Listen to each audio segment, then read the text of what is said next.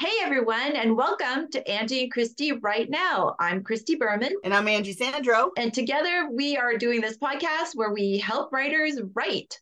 And today we are doing our top five favorite romance tropes. Ooh, because everybody loves a good romance, but everybody has different tropes that they love. And Angie and I were talking about it. These are ours. Yes, so I'm excited to get into it. I know. I love talking about romance, and everybody has a different kind that they like. And I have to admit, mine are more uh, spec-fic than contemporary, which I think is the same for you, right? Yes. So what we're going to do is we're going to go through our top five. Um, I think these are, I think that they're pretty much in order, these ones, but not necessarily. And we reserve the right at any point anyways to change our minds about any of these. These are the ones that right now we feel are our top favorite. Or right now. Yeah. And also, um, we're going to give you some examples of the ones that we like. So if you want to click to buy, then you can just, we'll put the links on so that you can just go and click and order that book, because some of them are awesome. I will tell you right now. So, Angie, would you like to do the honors and go for our number five? Okay. Well, this is one of my favorites for sure. Number five, Secret Identity, right? So this is a uh, romance genre where there is a person kind of hidden in the shadows. Like, you get to meet them, but you don't really know what's going on. There's some secret that they have, whether it's that they're in royalty, maybe in the witness protection program, undercover cop, right? Like some secret identity that you don't know, you know, what's going on. And as you progress through the book, you slowly start getting clues, right, about who they are. My favorite setup is when it's a, a hidden prince, you know, and he's out there and he finds this, I know this is so silly, it's like a trope. It's like the Cinderella trope where you like, you have the girl who's being, you know, just picked on all the time. And then the guy comes in and then he rescues her. And then, but then again, I like it when the girl rescues herself too. So I'm like torn on that one. Like, I guess I like to, you know, when the,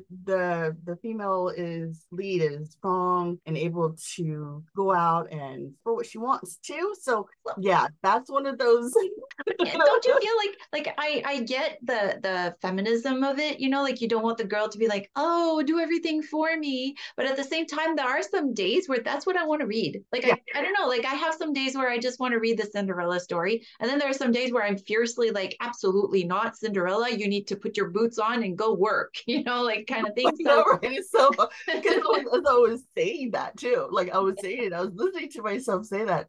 And I'm like, oh, yeah, no, because that's not who I am either. Like, I don't want some guy to come in and rescue me. You know, exactly. I want to be a partner and like it and things. Exactly. But then again, there's that teeny tiny part where you're like, I think it depends on the day. I think it depends on the day. And I just, I don't like the ones where like they're totally useless, but I do like the ones where like maybe the man is willing to help them out a little bit more, you know, so it's all good. But um, my favorite secret identity, and it's because I'm like a total spec-fic girl, is like when there's something that they're not. Okay, I'm going to say it for everybody that hates Twilight out there, but the fact that she didn't know if he was like a vampire or not, to me is like a secret identity that I would like, you know, like something like that where they're totally something that you couldn't even have imagined that they were. Where you have like a shifter or, yes, you know, some magical being that comes. Yes.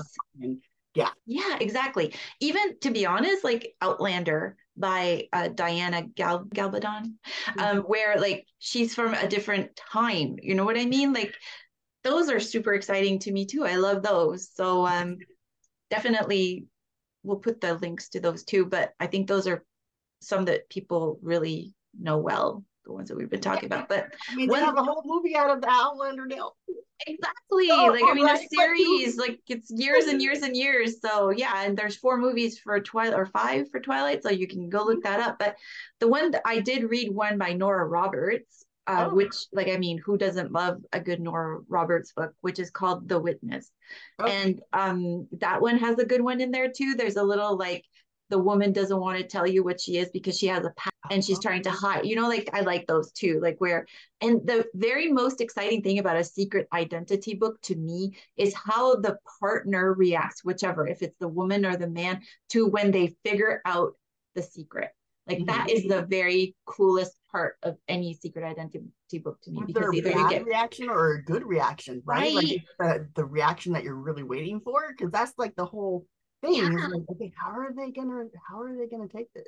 Exactly. Like, and then sometimes during the books, like you're going, like, tell it now, say it now. The door is wide open if you just say, and they don't. And you're like, oh, you should have told them right then. Or at the perfect moment, right now. Exactly. This, and you waited, and now everything is gone to hell. Like she's like exactly. So yeah, no. And then there's one that was recommended to me that I have not read, and it's Throne of Glass by Sarah J. Maas, which apparently I need to get reading those, because apparently like she's an, an ama- well, I know that she's an amazing best-selling author, and I just need to sit down and actually read. And then my third one that I'm going to suggest to you, and I'm digging myself because this is an old book, but it's Graceling by Kristin Cashore. And it's one of my all-time favorite fantasy books, and it's awesome. And there's secret identities on both sides, and you need to go read it. I think I read Throne of Glass. It feels very familiar. Yeah, it's um, it's and actually Graceling, I think I've read that one as well. Yeah, awesome I think, book. I mean, I'm like, it's, I think it's been a while, but I it, the names are familiar. Familiar, and you know, like we were talking about women that take care of their own selves. Well, Graceling, yeah, like yeah. way top up there. She takes care of her own self. So yeah, absolutely. Those to me are um awesome secret identity. I'm gonna look in my uh, Kindle. Yes. And see if you got it. Absolutely. Oh, I do. Red. Telling you. Like, like, I feel like I've read this. Me and Angie have a pretty similar reading style. Yeah, absolutely. So, yep. If you're a SpecFic fan, welcome. That's what we're probably going to be talking about. Absolutely. So, do we want to go on to our number four? Sure. Let's do that. Let's see. Number four. Um, so I like the this particular one kind of, but it's not like my favorite. But this is a that's probably number four. Holiday romance. So it's basically anything on the Hallmark Channel. Uh right? Like, and that's what I watch during holidays. Like, it's perfect. Like, you're like, it's Christmas. You don't have anything else to do. And you turn on Hallmark Channel and boom, you've got something to watch. Like, like I mean, you, you sit on a couch with a, a throw on, a bowl of popcorn and some cocoa, hot cocoa, and you watch. Like, I mean, that is to me like the perfect afternoon when you have got nothing to do. Make it snowing outside while you're doing that. And then that is like sublime. Blind. Yeah, well, I'm in California, so I don't really get the whole snow thing. But uh, if we're lucky, it's an actual storm. Yeah, and then you could do that. You could come down to the Northeast one year, and we could do that for you. Well, you know what I like about the holiday romances is a lot of times they have like family involved, and it's, you know, something warm and it's happy. Yeah. And you can almost just smell like the smell of cinnamon and baking yes. apples. Yes. Even though you're like, like as you're reading, you're like, because they have all those senses. Yeah. You know, the senses get involved in it, right? Like you start, oh, love that warm feeling. And you kind of know there's probably going to be a happy ending, right? Like it's going to be where, you know, these people come together. Yep. It's a lot of romance, you know, yep. someone finding their true love, and it ends on a happy ending, and you're, you feel good. Like you absolutely do. And it, it, like you were saying, it's about family. Usually the families are involved, you know, like, and I, I like that, especially at that time of the year, like that's what I want to read. And, and to make things even more like holiday romances to me are, are super cool, because me and my sister have a long, long tradition of giving each other a holiday romance for Christmas. We know for sure one of our gifts is a holiday romance book. I get one for her, she gets one for me, then we switch, so we actually get two. So it's kind of cool, and it's some, it's like a tradition that we do. It doesn't have to be spectacular, it's just something, like I love them, you know, like it just, it means something. Most of the time, the one, either one of us will buy the other a Debbie Macomber book. She's such an amazing romance writer with so many books to her name, but I'm just going to mention one of her holiday romances, which is The Forgetful Bride, which is one of two books that she Um, published in her Home for the Holidays a few years back, and I really really enjoyed that one. It was just, it's exactly what you want, you know, like it's two people who fall in love over the holidays, and it's mm-hmm. it's exactly what you want. And then there is one that I absolutely want to read that I didn't get to read last Christmas, and it's In a Holidays by Christina Lauren. Now Christina Lauren is a pen name for two people. I don't remember their names, but oh, yeah, I have one of their books here. So it's, yeah, Christina Hobbs and Lauren Billings. And I absolutely want to uh, read that one because it sounds so cute and amazing. And I absolutely want to read it. If you're thinking of me during the Christmas holidays, Angie, I'll be reading those. Okay. Okay. Okay. So I may join you. Like we can maybe do a, like a book review or something, or like just chat. Absolutely. Bye. Say what we're reading. Absolutely. All right. So our next number three, and this is my favorite. Okay. So this is my absolute favorite. In books and in Korean dramas, because I'm, I love Korean dramas, and that's Innocent Cohabitation, and sometimes not so innocent cohabitation. um, just saying, right? Uh, it's when the characters are forced to live together, and innocent cohabitation is when there's no sexual relationship involved. And so I really like when they're friends, or no, I specifically like when they're enemies. But we can get to that in a later, uh, a, la a little later. But when they are forced to live together, that forced proximity, they can't, you know, leave. Like for some reason, you know, they're, um, they end up living in the same house and they're roommates, you know, and they can't leave because they don't have any money and they've already paid the deposit, and they're forced to live together. Or families are like saying that they have to live together for some reason, which can kind of also go into another of these weird little tropes where, you know, um, like the forced marriage or forced fiancés. Yes. Um, but yeah, I like it when, you know, they're like fighting and they're like living together, and then slowly over time they get to know each other.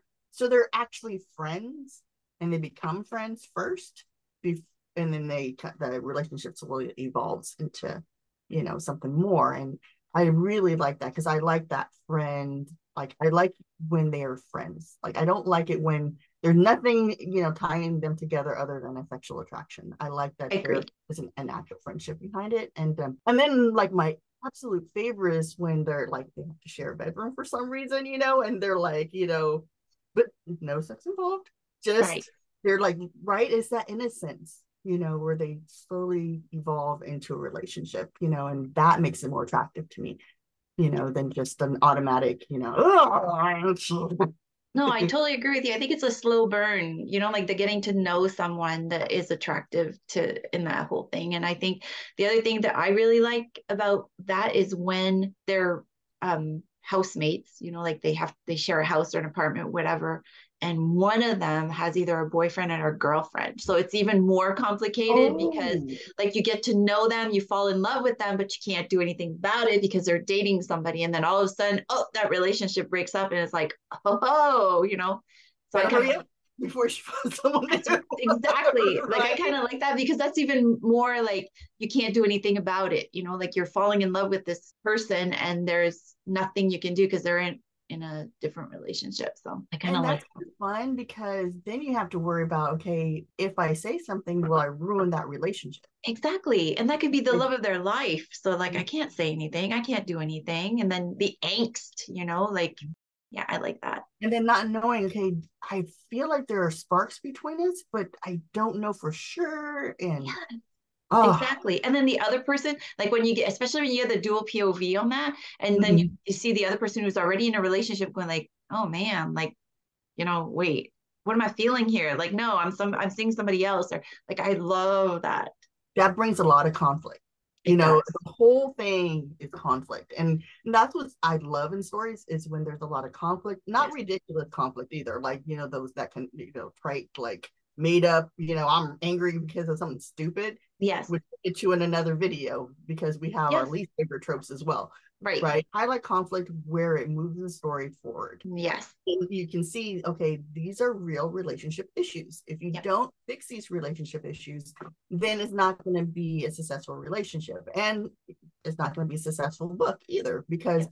if there's nothing going on in the story, then it's going to be boring. I know some people like it when they immediately fall in love and everything's like, I don't like, if If they can, they fall in love within like the first five chapters, I'm done. Unless there's something else that is like driving them apart and yeah. keeping them from being together. And well, that's then, a totally different trope, right? Like, I mean, when you fall totally in love and then something, trope. yeah, exactly. When there's an yeah. obstacle that you have to overcome. But in this one, I completely agree with you. Take it slow. and just mm-hmm. one thing at a time. I agree completely. The slow build, right? Complete, like, you know, like they touch fingers because they're undoing the dishwasher and sparks fly, but they can't do anything about it. You know, like I love that. So, or the guy comes out of the bathroom with an owl, and you're like, "Whoa, yeah, that's right." Uh huh. Totally agree with you. Uh, some of the examples that I have for this, one of them is one of our favorite authors, Rebecca Yarros, and Beyond mm-hmm. What is Given, which is exactly that. They're roommates that um. figure out that they are made for each other, but they can't be together at the same time. Yeah. And I'm going to date myself again because I'm going to suggest Beautiful Disaster by Jamie McGuire. I don't know if you, did you read that one, Angie? I did. Okay. Um, I like, I, I, I like and not like that story. Um, it's also like, it's not just a forced roommate situation or uh, innocent cohabitation. They do have to sleep in the same bed, but it's because of a bet. So they oh. bet each other that they're not going to do anything if they live together for a month. Um, and but it is a very slow burn, and it is roommates. So I put it in there because it was one of my favorites. It's been a long time since I've read that one, too. I, I can't remember. Yeah, it's old. It's an old book, but it's still one of the ones that, you know, like there's books that just stick with you. And that one. That um, one, yeah. Exactly. And then there's one which I have not read, but I intend to read. And it's called Spare Me by Tara, Tara Civic. Um, and it sounds absolutely a hundred percent up my alley because it's uh, about a nerd. And uh, yes, okay, you just need to put that, like, anywhere that you put that, anywhere, either in the title or in your blurb, yeah, buy it. It's done. Yes. So number two, okay, so I like this because is also it's the forced proximity. So you have the innocent cohabitation. This one is forced proximity, and it's like stranded, like you're on a deserted island and you're stuck together and you can't get away. Like you are forced to either sink or swim with this person, mm-hmm. you know, and it slowly evolves because you depend on them. So yeah. It's like, you know, you get, you're in an airplane and you crash onto a mountain and, you know, you have to try and survive and you get off the mountain, like, without dying, and yeah. romance ensues. ensues. But it's yes. true. Like, I mean, those are cool because you depend on the other person for survival. And especially in those situations, like, I mean, sex is probably not the first thing on your mind. It's more like shelter and food and water and how do we get home? You know, like those are the... And not die from, like, the elements. Exactly. Are... Sharks and frozen and whatever, you know, like how long can you eat a coconut for? And I think that that is part of the attraction to it, that there's so much that they have to deal with apart from, hey, you're kind of cute, or I kind of like the way that you think about things, or, you know, stuff like that. So I think that, to me, is part of the attraction, is yeah the survival element to it. That's what I really like as well. Like, yeah, you know, they have things to talk about that's not just them. Yeah. Yeah. You know, okay, so how are we going to build a house? Yeah. How do we get food? Like, how are we going to do this and that? And then, and it shows like the hidden strengths in each of the characters as well, um, because they have to dig deep and find, you know, something more inside of them. And in turn, it kind of is reflected on the other person as well. So absolutely. And, you know, like, I mean, there's so much that can happen in those books. Like, the tension is usually so high because, like, there can be avalanches. You can, someone, one of them can be hurt. Another one pro- maybe needs to go on their own to go get something, and something can happen to them. You know, like, there's so much tension. Well, and they do this really well in the stories that I like, which are, you know, in the fantasy novels where they have to go on a quest. They're on a quest, like trying to find the one ring. Only there was, you know, anyway. Absolutely. No, it's so true. I totally agree with you. Fantasy stories, you know, where they're like stuck together and they're like out in the woods somewhere trying to get away. And yeah. yeah, those are fun as well. No, I like those. Those are very good. And there's something very, like, in a weird way, there's something very romantic about being stuck. Like, romantic in the true meaning of romantic, you know? Like the the hardship romantic of being stuck in an island and to or in a freezing mountain and together overcoming it. Like, I think it's uh it's nice yeah. to read. So we um we had chosen some books. One Night on the Island by Josie Silver. Um, it's so cool. It's two people who show up on an island in Ireland, stay in an inn, and somehow and there's one room, and unfortunately, due to some bugs in the uh, reservation system, they are both there at the same time. What better? Like, I mean, stuck on an island with one person that you absolutely hate because, by the way, the ferry only comes in a week. So you're stuck there with that person for a week and you hate them because they took your room and vice versa. So it's not really a survival, but you are stranded with that person that you don't really know. The next one is a little, could, could be a little controversial maybe. Our one controversial choice, um, On the Island by Tracy Garvis Graves. And it's about a um, a teacher who gets stuck on an island with her tutoree. Is that what you call it? Um, the only thing is there's a huge age difference because she's thirty, he's sixteen. But don't worry, folks, nothing happens until he's an adult.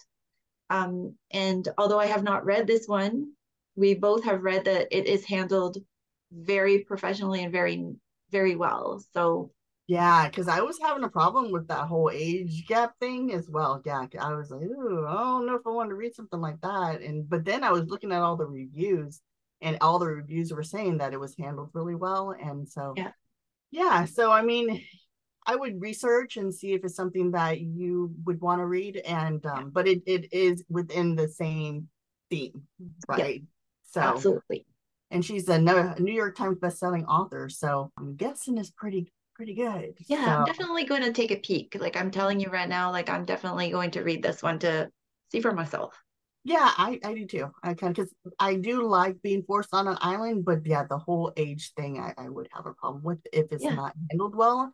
Yeah. And like I said, from every, like all the reviews that I was reading, they were saying the whole book was over a, a long period of time. So, um, which yeah. is even better to me because like the longer you're stranded, the better it is. So, right. Yeah. Because in the very beginning, you're just trying to live. Like you're just right. trying to find food and find water and shelter and stuff like that. And then over time, you know, things can progress to the point where you're actually able to maybe even think about having a relationship. And then if you're on an island and you're the only two people, or like in the, you know, on a mountain, same thing, you know, you're the only two people that you have to talk to, just have a conversation. Like poor, you know, Wilson, you know, the imagine imagine like having a fight when you're in a situation like that. Like there's just two people in your whole world, and then right, you, you, right. you you fighting with the other one. Like that doesn't leave you much choice to no. do it. You go to what, I'm gonna go talk to dolphins or something. Like, you know, here's my coconut, like here, you can argue with the coconut and I'm gonna go roll. That's all right. Like how long do you stay mad at that other person? Because honestly, like I couldn't, because there'd be like nobody no. else to talk to. So. Or will you really even have an argument about what? I like I mean you can't burn those bridges. No. Nope. But then what if, you know, well, this is a completely different story too. Like the person real jerk and you got to, that's a problem right there. Right? Like I would rather go and this is your half of the island. This is my half of the island. You don't cross onto my half, and I don't, I don't care if there's predators on there. I will live with the predators on my side right. of the island before I live with you because I that's hate I hate you. That's right. That would be a great, it's actually a great segue to our number one, actually. Go for it, Angie. Enemies and lovers. Enemies and lovers. Your enemies and you're stuck on an island with them and you can't get away. The perfect enemies to lovers. Like, I mean, there's only one person in the in your own world, and it's the one person that you can't stand. And now you have to like survive with that person for goodness knows how long, because that's like, I mean, if you want to talk enemies to lovers, that's probably the, yeah, the best one. But it is our favorite romance trope for different reasons. Like it doesn't, you don't have to be stranded for us to like these stories. No, I mean, there could be various reasons why you really, really, I mean, they could be your high school rivals. Like, you know, in high school, that, that was the one person who always got better grades than you. Like, yep. You know? And you hate them because like they them. won this, the, the, the science fair every freaking year and you never did. Yes. Or your next door neighbor, that next door neighbor that maybe you had a crush on when you were a kid. And then you found out that that person really was, you know, you just start for some reason just really start hating them, or there's some misunderstanding that causes you to hate them, but there's still that kind of attraction. They're there, but you just hate you. I know. But I really love you. Totally. Yes, a hundred percent. And the one one of the books that I'm going to suggest for this is even, I like this trope like out of the enemies to lovers trope, I like this even better. And the, the name of the book is The Ex Hex by Erin Sterling, who's also known as Rachel Hawkins. In that book, the reasons that they're enemy is because they used to date. Oh. And the guy was a total... I remember, yes, I read that one. Yes. That's right. And the guy was a total jerk, and he became enemy number one. And as you can tell by the uh, title, The Ex Hex, so she is a witch, and she puts a curse on him. So, like, I mean, you have to hate somebody really bad to put a curse on them. And then, of course, they meet up again. So that, yeah, to me is like an amazing romance trope, because, like, not only is he your enemy, he's your enemy because you used to be lovers and you hate him with a passion now. So to me, like, that's one of the perfect enemies to lovers kind of thing. She did that really well. That was a really fun story. That was such a cute story. I really, really enjoyed it. And the other one that uh, I picked out is uh, The Red Queen by Victoria Aveyard, which is another spec fiction one and best-selling, New York Times bestselling. You need to read this story. I'm not, oh, my cat just fell. Sorry. Um, Um, but you need to to read this one too, because this is another good trope, especially in fantasies, where there's like two classes of people who are fighting. Like, that's a very typical, I think, fantasy trope, but you add the enemies to lovers in there and it's perfect. Oh, that sounds good. Mm-hmm. That one, yes. Yeah, definitely. So that's it for Angie and Christie's top five favorite romance trope. Thank you, Angie. Oh, it was so much fun, Christie. Yay. We'll see you later. Yeah.